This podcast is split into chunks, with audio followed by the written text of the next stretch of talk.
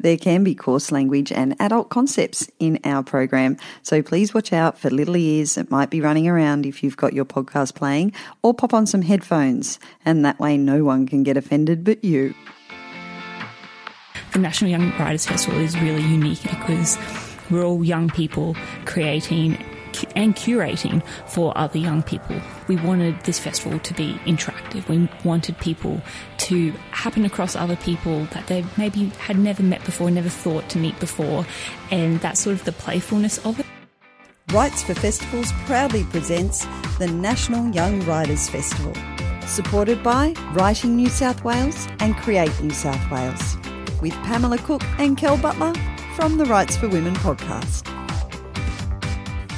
This panel is Being Edited with Anupama Pilbrow, Nayuka Gorrie, and Hella Ibrahim, talking all about the process of having your work edited and how much more difficult that process can be when you happen to be Aboriginal or Torres Strait Islander or a person of colour.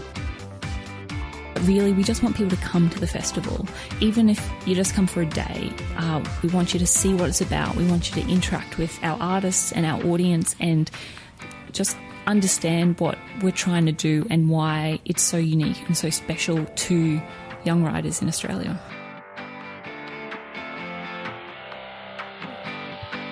Thanks everyone for coming to the Being Edited panel. Um, before we start, I'd like to acknowledge the Awabakal and Worimi people who are the traditional custodians of the land on which we meet. Um, and I'd pay my respects to elders past and present and extend that respect to any Aboriginal people who are here with us today. Um, and I'd also like to acknowledge that sovereignty has never been ceded and that this was and always will be Aboriginal land. Um, and I think we're going to try and introduce ourselves. So I'm Anupama Pilbrow. I edit the Suburban Review, um, and I'm also a poet. Um, and the Suburban Review has put out a couple of kind of focused issues that um, champion the work of like different marginalized communities in Australia. So we've published um, one issue that's focusing on writers and artists of color. We've published um, a few issues that have been in collaboration with the Stella Prize, publishing women and non-binary writers from Australia. Um, and so this is a panel that's like very close to my heart because it's something that has affected me, and it's also something that I'm continuing to like. I'd like to challenge um, the domination of white narratives in Australian writing, and I think that my magazine has been trying to do that, and I want to I want to continue that conversation. uh, my name's Hella. I um, am the editor of Djed Press, which is an online publication that publishes exclusively people of color. So we don't really do special editions or anything like special issues, um, mostly because it's a year-round focus, um, and not just on writers of color, but different intersections. So we don't really have a queer issue or like whatever issue, um, just because it's not my thing. Um, but it is same in terms of challenging dominant white narratives and all of that. Um, I don't really write; I mostly just edit. So yeah, that's that's me. Um, hello, my name's Nayuka. Um, yeah, I'm a writer. I don't edit. Um, I have a lot of experience being edited. Cool. Um, I think maybe we can try and talk about, or at least Hella and I can talk about maybe our domains of editing, and then if you want to talk about the kind of um, experiences you've had with editors so far. Um, Suburban Review publishes fiction, nonfiction, um, poetry, and also comics, and we tend to edit all of that work. And the way that we approach all work is that it's unfinished. Um, so we go in looking for areas that the writer has done well and we can like comment on that and, and provide feedback. But we also look for areas that need improvement. And i think it's important for us to be able to present both of those things simultaneously um, because it shows like a more kind of holistic appreciation of the, of the work. Um, and we publish a quarterly journal so we're kind of always always writing, always publishing work, always working on writing. Yeah, so I tend to, so in my day job, um, the editing I do in my day job, which is just for education textbooks, is more project management than anything. Um, because there are, like, if you're, not everybody's a fiction writer kind of thing. So there are, in the same way that there are just several genres of writing, there are several types of editing. So the type of editing I do, um, on one side is kind of more project management, like book management.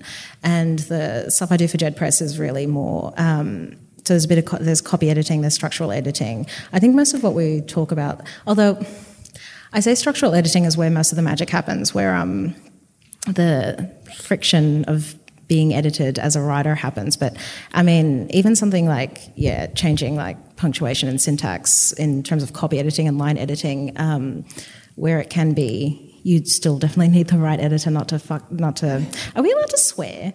Yeah, okay. Not to fuck up your work, basically, um, or change the nuance of what you're trying to say. Um, so yeah, that's so most of the editing I do is kind of a combination of like of everything. Like I look at every, I look at a piece holistically as well as line by line, just to get a sense of what you're trying to say beyond the actual words. And I think that's, I think that's a big part of editing. Like as an editor, you're never really just looking at what's on the page. You're looking at it in a much wider context. And what do you like? What is the wider context of what you're trying to say? And then trying to work with, like, without taking away anything from the author's voice um, or what they're trying to say. And for me, so for me, it's not so much I would go in with the expectation that the work is unfinished, although I do think all writing could use a good polish um, to smooth out the edges. Um, yeah, so I don't look at it as necessarily unfinished, but I do try to do my best to really bring out what the point of it is. Like if you've written something, even if it's like a flash fiction piece, you're trying to say something. And a lot of what I focus on in my editing is making sure that whatever it is you're trying to say is coming across as clearly as possible. And sometimes that means I make very few edits because you've just done a great job expressing yourself. Otherwise, like, um, because you can be you can be a really decent writer right and you can have like a really brilliant idea and a really good point to say but it's just not coming across and so that's kind of my favorite part of editing where it's just shaving away all the unnecessary bits to just bring out exactly what you're trying to say. So that's the kind of editing I do, I guess. I'm really so as not an editor, but I think a lot as a writer. I often feel that there is a huge power imbalance. Particularly, I've never real I've never been edited by a black person before. Um, so for the most part, my editors are white people. Um, so there's a really huge power imbalance because often they're from institutions and I'm a freelance black writer. Um, so yeah, I often think that, and we're writing in English as well, and like that's a colonizer's language. So it's all like, for me, the relationship often resembles or can feel like a metaphor for colonization. And I don't know if that's, I'm just melodramatic or whatever, but it does feel like it's a power thing. So often, sometimes, which is fucking annoying, like there will be no editing. Like to, it's like, have you fucking read this? And then it'll go on the website and then I'll spot a mistake or, you know, it'll go to print and I'll spot a mistake. I'm like, that's really bad. Like that's, come on. Like no one's that good. Um, yeah. So on one hand, you want people to read your work, but on the other hand, it's like you still want to be you. You want it to sound like you. And it's like this, yeah, this like little tug of war. But like being edited well is also like this really beautiful trait.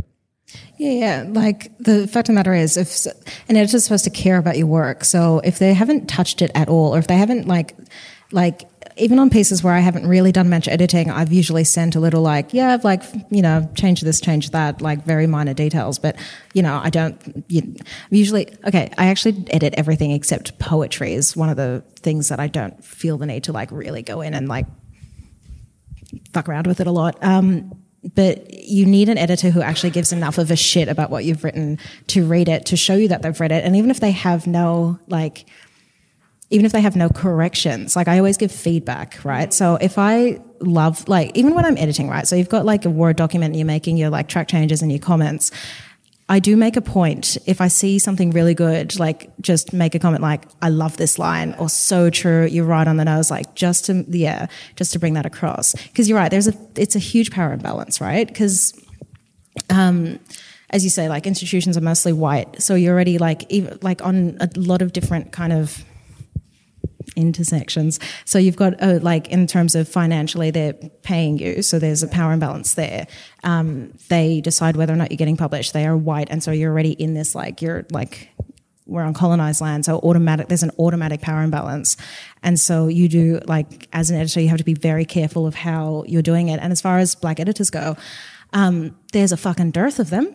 Um, there's like there are not a lot of editors of color. Like it's one of my main areas of interest, the lack of editors of color, especially when it comes to First Nations editors. Like there is not like in full-time jobs like there are actually a lot of there are actually a lot of like first nation editors but they're not being hired in these institutions and they're not being like they're not in full-time paid work or they're not in like blah like they're doing one-offs or you know um, like a like a editing a special issue see this is actually one of my problems with special issues like where it's like you know without mentioning any names but like let's say a um, popular Melbourne publication is doing a um, a special Indigenous issue. Hang on, kinda... I'm just going to pull you up there because I know a lot of black people who are working on it, and I know it is easy to look on them. I, I understand what you're saying, but I feel like being facetious and having a room full of people laugh undermines the work of particularly the black women involved. So, like, it's I, I'm just uh, more having a go at the people in the room who are like having a snide giggle because it's yeah. What I'm saying, I'm not actually saying it's a bad thing. What I'm saying is it's a bad thing that this is the only time that they get friggin' hired. This yeah. is this is my problem with that. Yeah, no, like, which is where it's like if you weren't if there was more of a focus on an ongoing thing rather than having like this one time we did this one thing. And forget i'm not going to talk about first nations. Let's talk about queer like you know when you're having a special queer issue and you get a special queer editor to do it and that's fine but why isn't this an ongoing thing? Why isn't that just an inherent part of what you're doing? Why isn't this like why aren't you hiring queer editors like and actually hiring and paying them to do this work? That's actually my problem with it. But anyway. No that's fair. I just like uh yeah, I yeah, I've got good. I know really good people working in we it. We might be talking about different things. I don't think I we are though. um, I think in response to what you're saying, Nayuka, about um, having work go to publication without being edited, my experience, we've had a lot of staff members at the Suburban Review, and I've talked to a lot of different editors. I think there is like a a lot of fear or paranoia or um, anxiety that white editors encounter when they're dealing with kind of marginalized writing. And I think that, like, I've encountered that, I've seen that in my team and it's something that we try and tackle. Like I'll, I'll explain the kind of the programs that we do to tackle that. But I think that there is this fear that they don't have the right to edit this work, which I think is like in some ways well intentioned, but also illegitimate because you know how else are they going to read this work critically if they're not engaging with it as editors? And and I think that you know at the Suburban Review, the way that we do that, I've got a lot of white editors on my team um, is to always have paired editing. So if we're like editing a person of color, I always make sure that there's an editor of color involved as well. Um, if I can, sometimes you know my staff disappears, but I think that there has to be this kind of like um, education process to allow white editors to see that it is possible to actually engage with the work that they're publishing. Like there doesn't have to be this kind of distancing. It is possible, but are they yeah. taking up a space? Yeah. That's my question.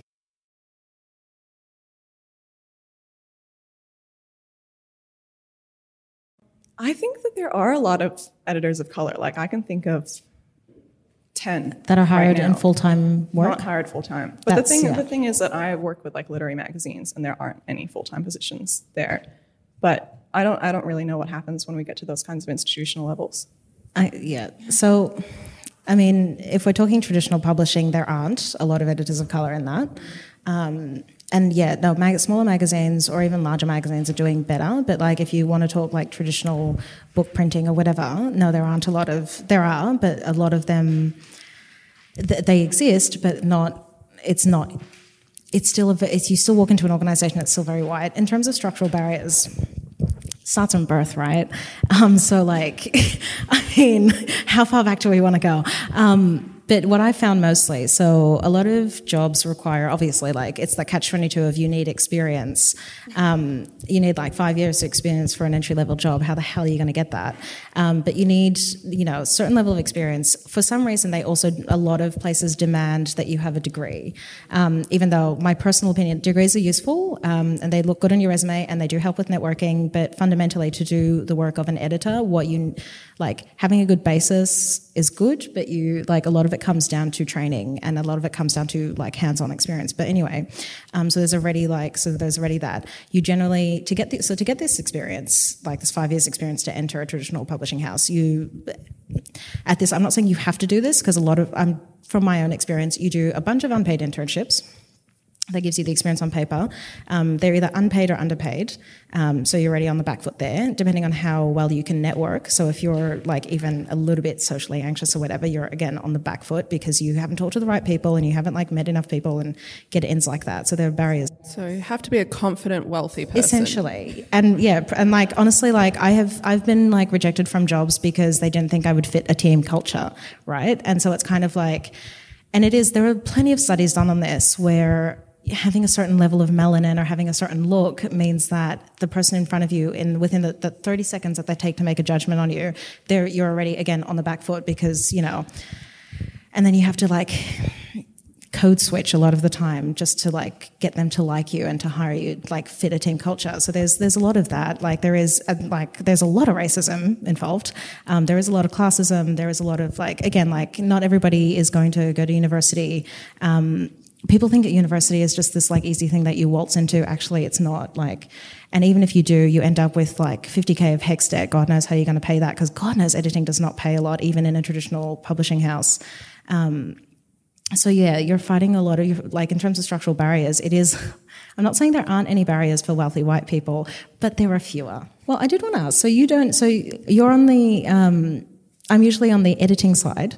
You're on the like you're the one being edited. So what are like I guess what I'm interested in, just in terms of my own improvement to make sure that I'm doing the best job I can, what are some of the like mistakes editors make with you?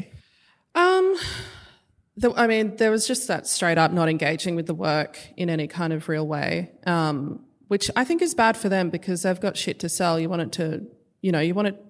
It's all.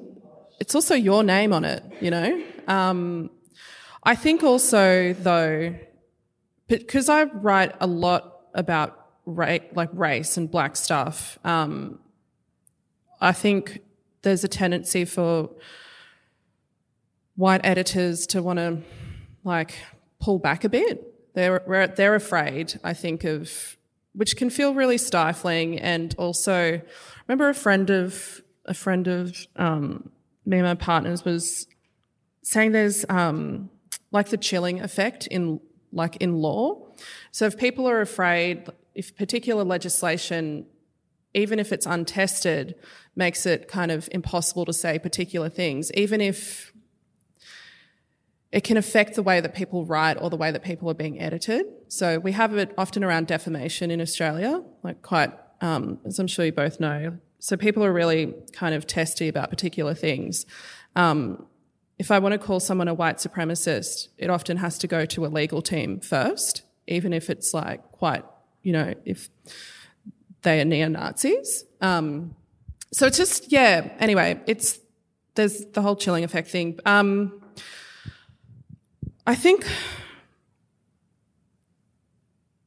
there is also just I like tokenism as well. Um, like it's not so much in the you know, the, the, process might be really nice, but you know that you're only, like that you might be edited really well, you know, it'll come out really beautiful, but you feel like you're only there for a particular reason.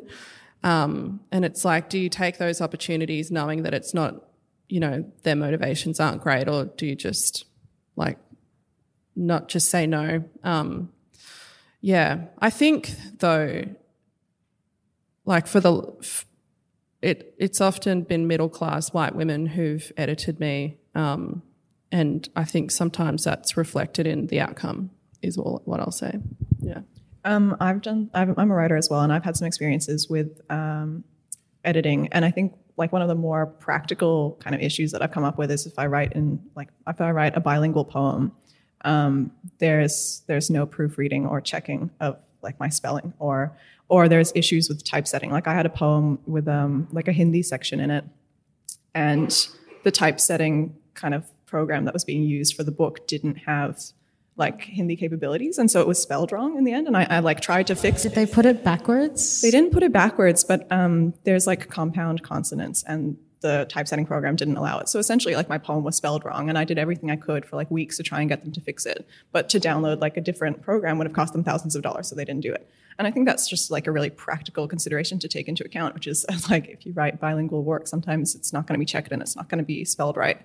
And I think that that needs to change. Like we need, we literally need teams of kind of people of color editing these works because there's all these kind of um, sections that just don't get considered. Yeah, I um not that like I've ever published in Arabic or anything, but like Arabic, same thing with the programs where it's like Arabic is funny because it's written um, yeah right to left, um, and then if you put it like let's say you've copy pasted it into a different like from a Word document to a different program that doesn't read Arabic, it ends up being written backwards and disjointed. It looks absolutely ridiculous, absolutely ridiculous. Like I used to work in a library and they they have an Arabic section. I was the they hired me because I spoke Arabic. Not that they admitted that, but that's fine. I got a job, so I don't care. Um, but they they're like their sign for the Arabic section was literally like firstly they'd written the word for Arabic in Arabic is Arabi, but what they had written was Arabic in like in disjointed backwards letters. It was ridiculous. And like this is like they made a sign and it's just still in the library and stuff like that. It's really irksome, yeah. Um, hmm. um, yeah, and in terms of how do you guys feel about italicization? Oh, I am so against italicizing words in like different languages. I think that it, I mean, in my style guide, like we just don't do that because there's no reason that that work should be othered in that way. Um, it's natural to the people who are writing it. It's na- it's going to be natural to read to a lot of our audiences, and I think that we need to stop doing that. I I feel I fucking hate. So I like often if um, we try to use Aboriginal words, um, even if they're like in English but used in a different way, or like, or we've like kind of change. Yeah. Anyway, I often feel, and I, I think this is why I think about colonization a lot with writing, um, using black words. Often they want you to, which totally can destroy what you're writing, like over explain what that term means.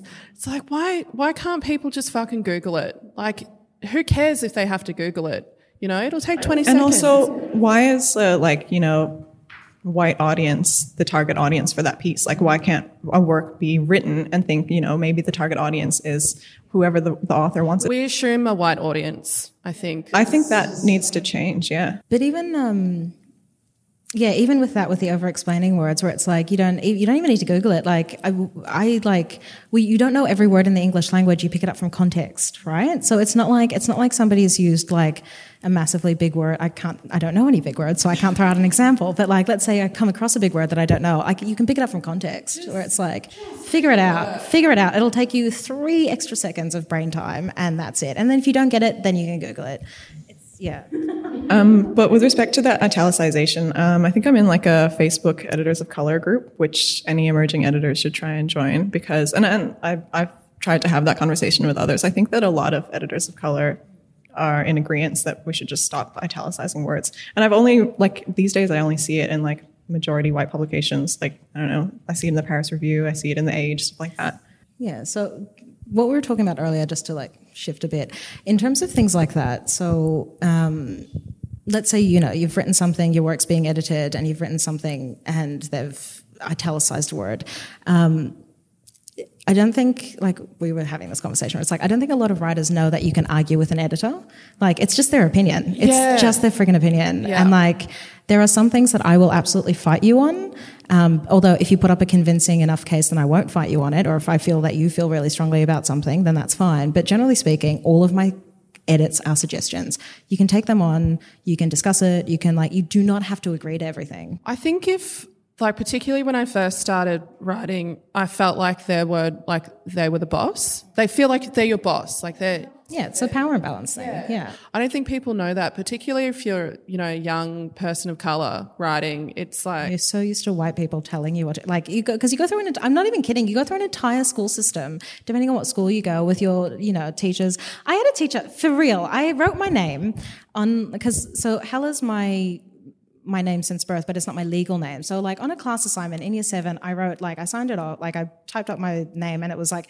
Samia Hella Ibrahim, and my teacher had literally crossed. I had no, actually, she didn't cross it out. She um she wrote on top of Hella, she'd written "ooh scary," and I was like, what? And she's like, you know, was that like a like a hell thing, like trying to be cool? I'm like, that's my name.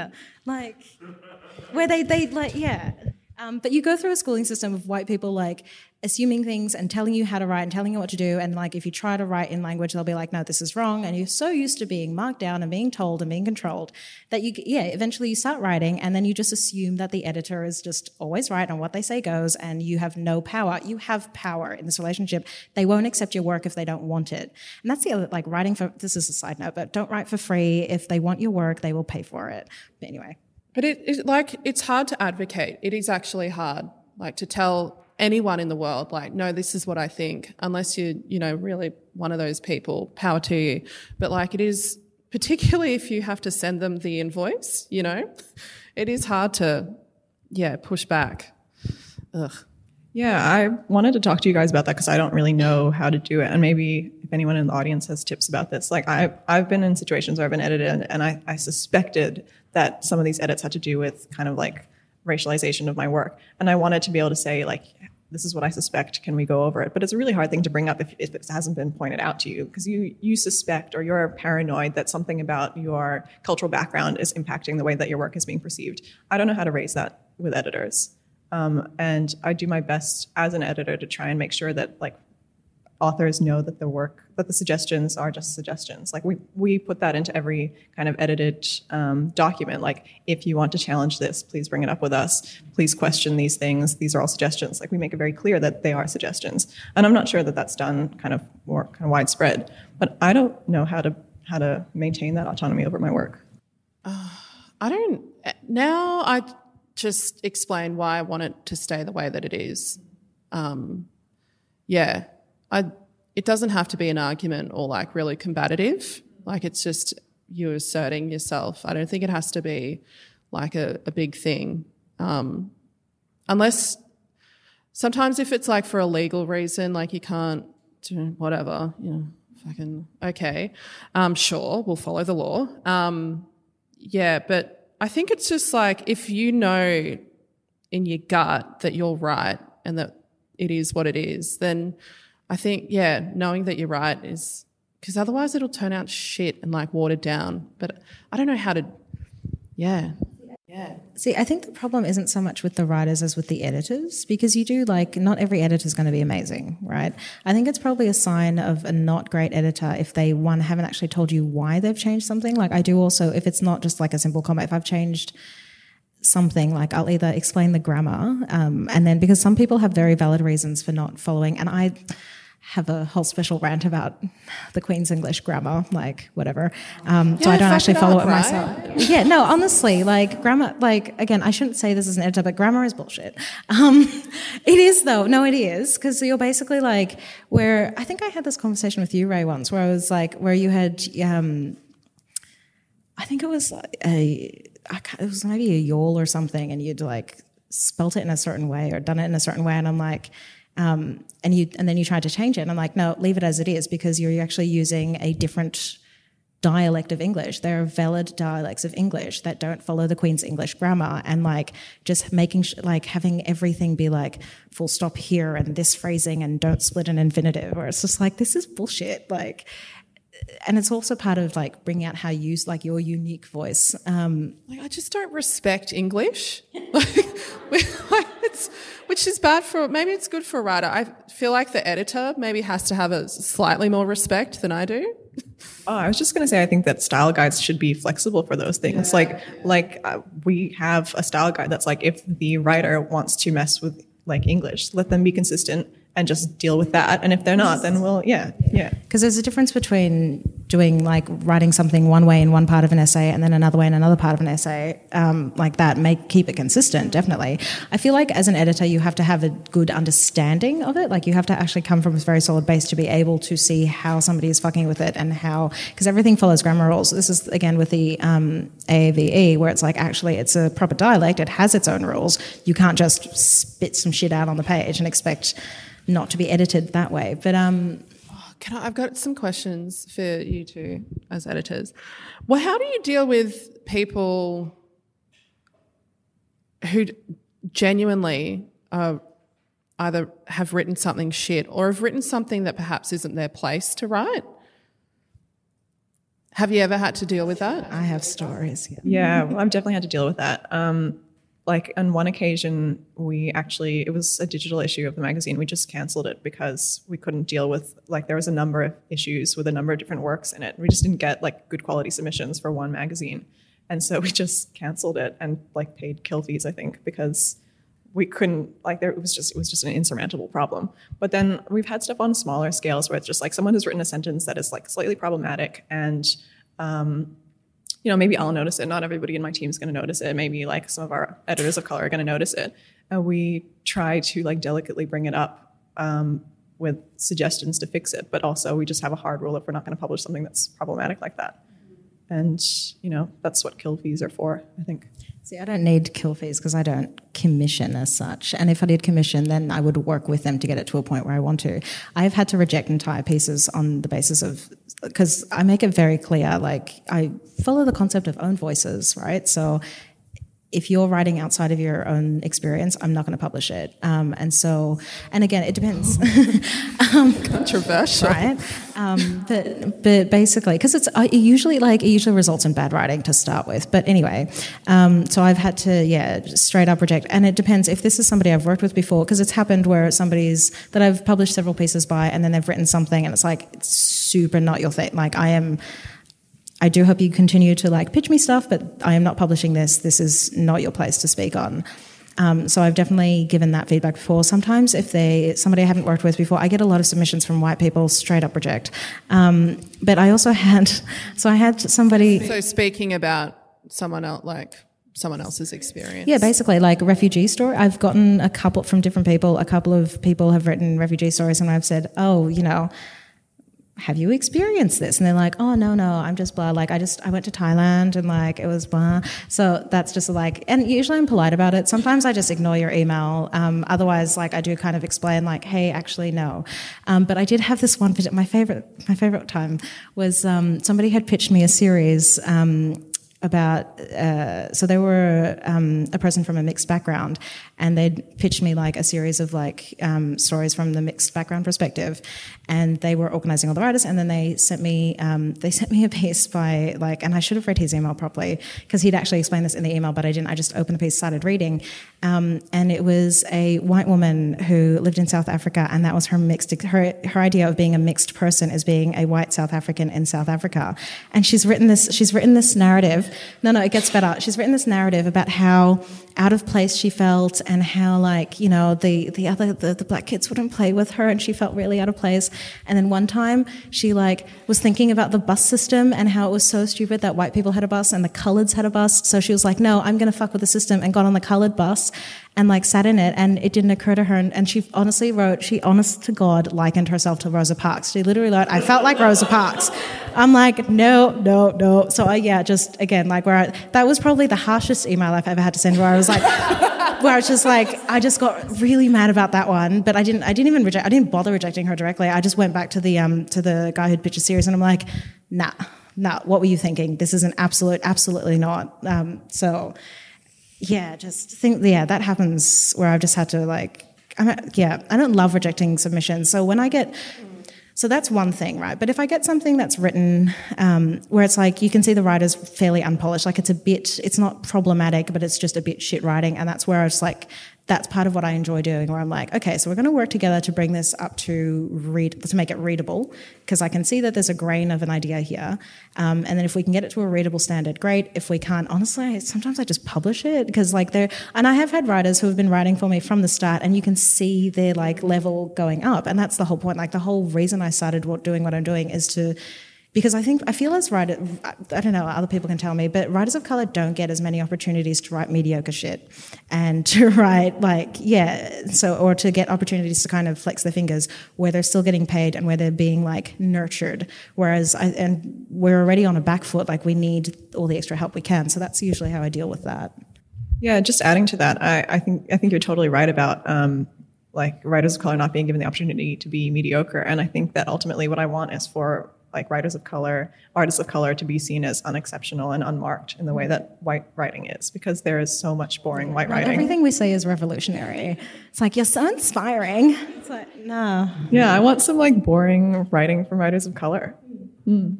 I mean, try to be interesting when you're writing, but you know. Be the change you want to see in the world, babe. I think I am. But actually, on the own voice, uh, uh, on the own voices thing, um, Horn Prize. Oh yeah, that was like my one in the emails. I was like, let's talk about this shit. So what happened? Does anyone want to give the context? I've just been looking at Twitter, which is probably not the best place to. Yeah, I don't think I knew about it until your email, and then I went and read about it. But I've heard about it from other people today as well. Um, I can do a brief spiel. Um, the Saturday paper has their as annual Horn Prize um, for an essay, and I think they, there's like a big cash prize if you win. Three thousand words for fifteen thousand dollars. Pretty good. Pretty good money. This year, in the guidelines for submissions, um, there was a sentence that said something like, um, "Will not accept." Well, I think it was really specific, but it, essentially the content was, "We're not going to accept essays written from uh, that are about content that the writer hasn't experienced." It. I don't know if it was all of it, but the one thing that I saw was um, people who aren't Aboriginal and or who aren't First Nations can't submit on that. So I don't know if there, there was. was. any, I think there was a couple there were of a few, yeah. yeah. Yeah, uh, I read it. I read it. See, I I found out about it when I like, yeah, no, no, like because I, I heard about it on Twitter, and so I like saw somebody sharing the article. Why I refuse to judge the Horn Prize over a restrictive rule change by David Marr, but it, he did actually list what the rules were. So the Horn Prize, uh, so blah blah blah, narrowed the rules and issued a list of what the Horn Prize was not seeking or accepting this year: essays by non-Indigenous writers about the experiences of First Nations Australians, essays about the LGBTQI community written by people without direct experience of this community, any other writing that purports to represent the experience of those in any minority community of which the writer is not a member. Can I just read this? Like, so this is David Marr. I messaged Jensen at once. I've been a big critic of such restrictions. Men can write about women, gays about straights, blacks about whites. You judge, as always, by quality. That's likely to be higher when there's direct experience, but you can't disqualify for the lack of it. And if we're not going to accept whites writing about Indigenous experience, how can we have whites judging Indigenous writing? I'm like, so disqualify yourself from the judging. That seems like the most reasonable thing to do here. But anyway, that's, yeah. Jesus. Yeah. And it's totally like there's so many issues with that. Uh, and then they cancelled those guides, those guidelines. Like the two judges quit over it, and so they decided that instead of changing the judges, they would just get rid of those rules because, like, fuck people of color, right? Yeah. Which is ridiculous because it wasn't a rule change. It was from the beginning of the prize. Like the rules were were there for everyone to read, and it's just they didn't notice for It's just so random. like how easy it is for those sort of things to buckle under white pressure, even just like the tiniest bit of white pressure, and they will cave and like completely change the rules. It's fucking stupid. They were really gutless. It just it bothers me because it's like it's like it's such a tiny it's such a, it's it doesn't seem like that big of a deal. If you're not queer, don't write about queer shit, right? Can you imagine how fucking bland it would be anyway? Yeah, no, well, that's what I mean. It would lead to bad writing anyway, but like, regardless, like, it seems like such a very easy, simple thing to do. But the, like, it really bothers me because this is just so symptomatic of whiteness, right? Where it's like any challenge, even slight to anything, and then you've got people fucking marching in the streets with Jews will not replace us. Like, that is just like, the, uh, I'd like to call it the Obama Trump effect. Obama got in and then they elected Trump to like really reassert their power kind of thing. And so it's like you had two lines, two guidelines where it's like, hey, maybe consider don't doing this. And the fact of the matter is, you know, people would have done it anyway. It's what they do. People like they flout those rules all the time. People will submit whatever, like people will write whatever the hell they want to. Um, but the minute, yeah, the minute whiteness felt at all challenged, there was like judges throwing hissy fits and guidelines being cancelled and like, oh, all this bad press. And it's like, could you like, it's just, it's allyship at its weakest form, if you will. It would have been like I've written for the Saturday paper, and I've really applauded Erik. I think it was Erik who would have, I don't know who did it. Erik would have made the guidelines. I think it was fucking awesome. And like, It was a good thing. it was a good thing. It was, that was something they should have been proud of and something they should have, like, it was an opportunity for them to assert, you know, their values instead kind of caving. And that, like, that just makes me really sad. Anyway, I, so, I'm guessing they must have been threatened with full funding or something. Like, if I had to guess, that's probably what happened. um, what else? I always put in my identifiers, my racial identifiers and religious identifiers in bios, and there was a whole actually nationally it was it was to do with this festival actually where it came up, and I kind of explained personally I always do it because um, I would like rather not have bigots find out later and then like hear stuff like no thanks. Um, so I'm just telling you, and if you don't like you don't like what I am or who I am, you can fuck off. Um, but that's my personal thing. I don't necessarily recommend everybody doing it. I definitely don't think you should tokenize yourself if it's uncomfortable. And this is going to sound like probably weird slash harsh, but like it's not unique. Like I mean, it is. We're all unique, special powers, but the, you know the there are other things about you that are interesting. There are other things about you that make you special. That is not come down. That does not come down to your race. If that's something you write about a lot, great. It'll come out in your writing. You won't need to say it in a bio. I would say if you're questioning whether your race matters to you enough to put it in a bio, like for me, that kind of feels really sad. I will always say that I'm black because it disrupts, like, I've got a weird name that I'm very proud of. Um, and you've probably, you know, like even if people don't know, they got to know, you know, it's, it's right there in the name. And like, we've all got, you know, really cool names. Um, I don't have my racial identifiers in my bios online. Um, and I haven't really interrogated it that much. I just felt like a bit uncomfortable. I never thought that it was that important to the work that I was writing because I, uh, well, the kind of poetry that I've published so far doesn't explicitly talk about my racial background. But um, I recently did get like a larger bio published online, and in that one, because it's like an extended version of my one paragraph bio, I was like, okay, I would like to include this because it's my kind of biographical details, it's my history. Um, and I think that's relevant, like when it's an actual biography of yourself. But whereas for like a bio about the writing, like I want the writing to shine. And I, like I said before, I want, you know, writing by writers of color to be unexceptional. Like I said, I only put mine in because I hear a lot of Islamophobic, Arab phobic, African phobic shit all the time, and I'd rather just have you know off the bat so I don't have to hear it. Like it is, it is, and I purposely put it in every single bio because I just don't want to have to fucking deal with it. Um, but that's, but that's, it's not because because honestly, my race is not the most interesting thing about me. It does give me great hair, but it's not the most interesting thing about me. So, and like maybe it's different being in Australia as well, like being a settler. Like I, I think it's important. Like being a First Nation, I'm you know I'm from here, so any chance to make white people wrap their tongues or their minds around our words and like I'm not an Australian person. Like I'm I have my own nations that I'm from. I don't identify as an Australian. So those things are ways to disrupt that. Um, but yeah, if we spent, so I, I'm really interested in like race and like writing about race and colonization. And if we all spent time explaining I feel like my understanding of race, like I don't think I'm necessarily the most nuanced person, but I think compared to the average white reader, I'm probably about up here and they're down here. So if I spend all my time trying to catch people up here to maybe come here, like I feel like I'm better off spending my time trying to further my own understanding and go up um, instead of trying to catch up people who might it might take them 20 years to truly understand. So I think it's about being strategic like, what are you trying to get out of this piece? Who are you trying to, what actions do you want them to take? Or what do you want them to understand? Who are you writing for?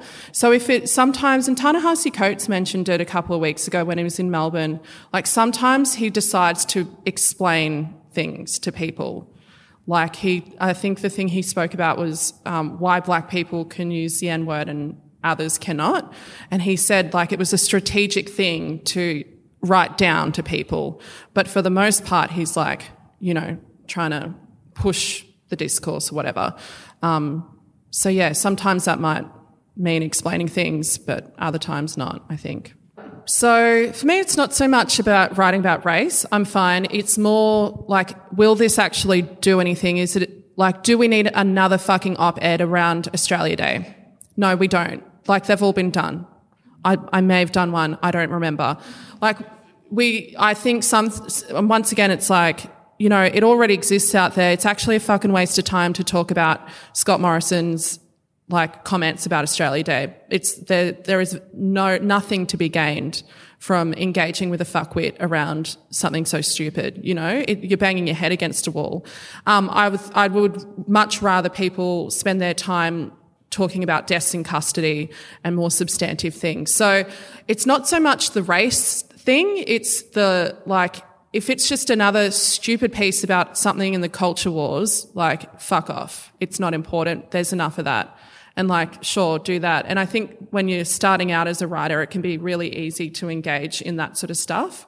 Um, and sometimes I still think it is important too, but yeah, the, like, black people will often get asked, like, I got a call from the project while I was getting my hair done last week to talk about Scott Morrison, um, and like his Australia Day comments. So it's like, you know, and there's a whole bunch of us that'll get called to talk about or write about this really stupid shit when we would probably much rather spend our time pushing things a bit further and not talking, you know, talking to these fucking dummies. So, um, yeah. I think that also sometimes, like, I, I don't really like being singled out to, to write about my own experience. Um, thankfully, the only times that I've been like commissioned to write work, it's usually been about something that I've actually accomplished, like my, my, my studies. Um, and even in those times, like sometimes I don't want to write about what I've studied or or whatever. Um, but also, I have to weigh up with myself whether or not I am the right like the right person to talk about that issue. And sometimes I think you know maybe I am best placed to write about something. And I mean, it's not like swallowing my pride. Sometimes it's just I don't really want to write about it because I'm bored by it. Like, but sometimes nobody else is going to be able to elucidate that matter better than me. And I think, you know, maybe it is my duty to do that, even if it's kind of boring. I'm in two minds. I think if you need money, um, and as a writer, like I think take opportunities where you can that will actually pay you well enough that you can like fight through the sick feeling through your stomach doing it. Sometimes your rent is due, you know?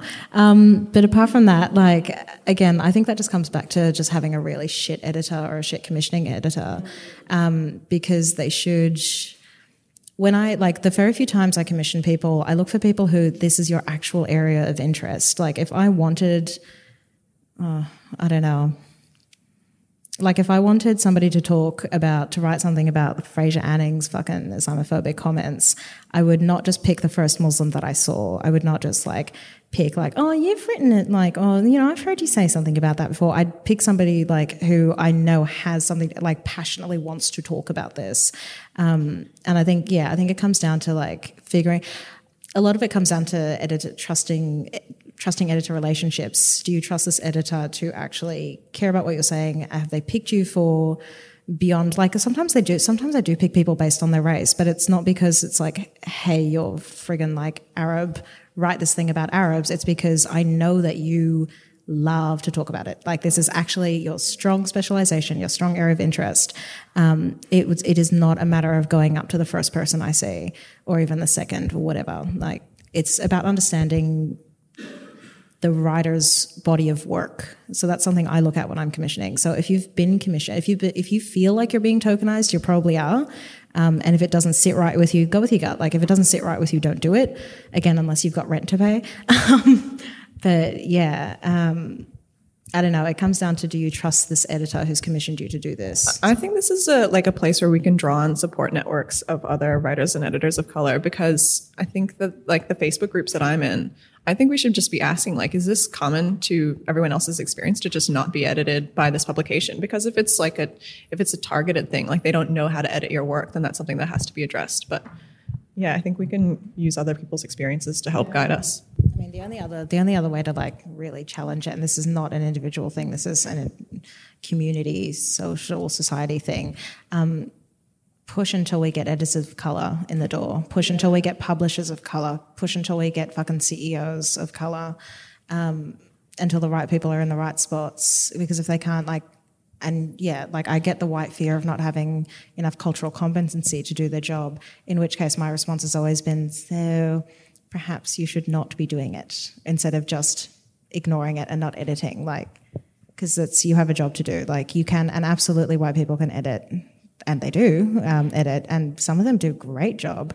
Some of them actually come from a like decent place of understanding, but it's are you taking up a space? And so I think to I think it's a systemic issue, and I think it doesn't fall on one individual. Like you can push back on your individual articles, but it has to be. It has to. We have to have a fundamental shift in the way the publishing industry works. Otherwise, we're going to be having these conversations for the next twenty fucking years and I'm already I've only been having these conversations for five years, and I'm really sick of them. So, yeah, yeah. that's all the time we have. Thank you. Thanks, yeah, everyone. Thanks.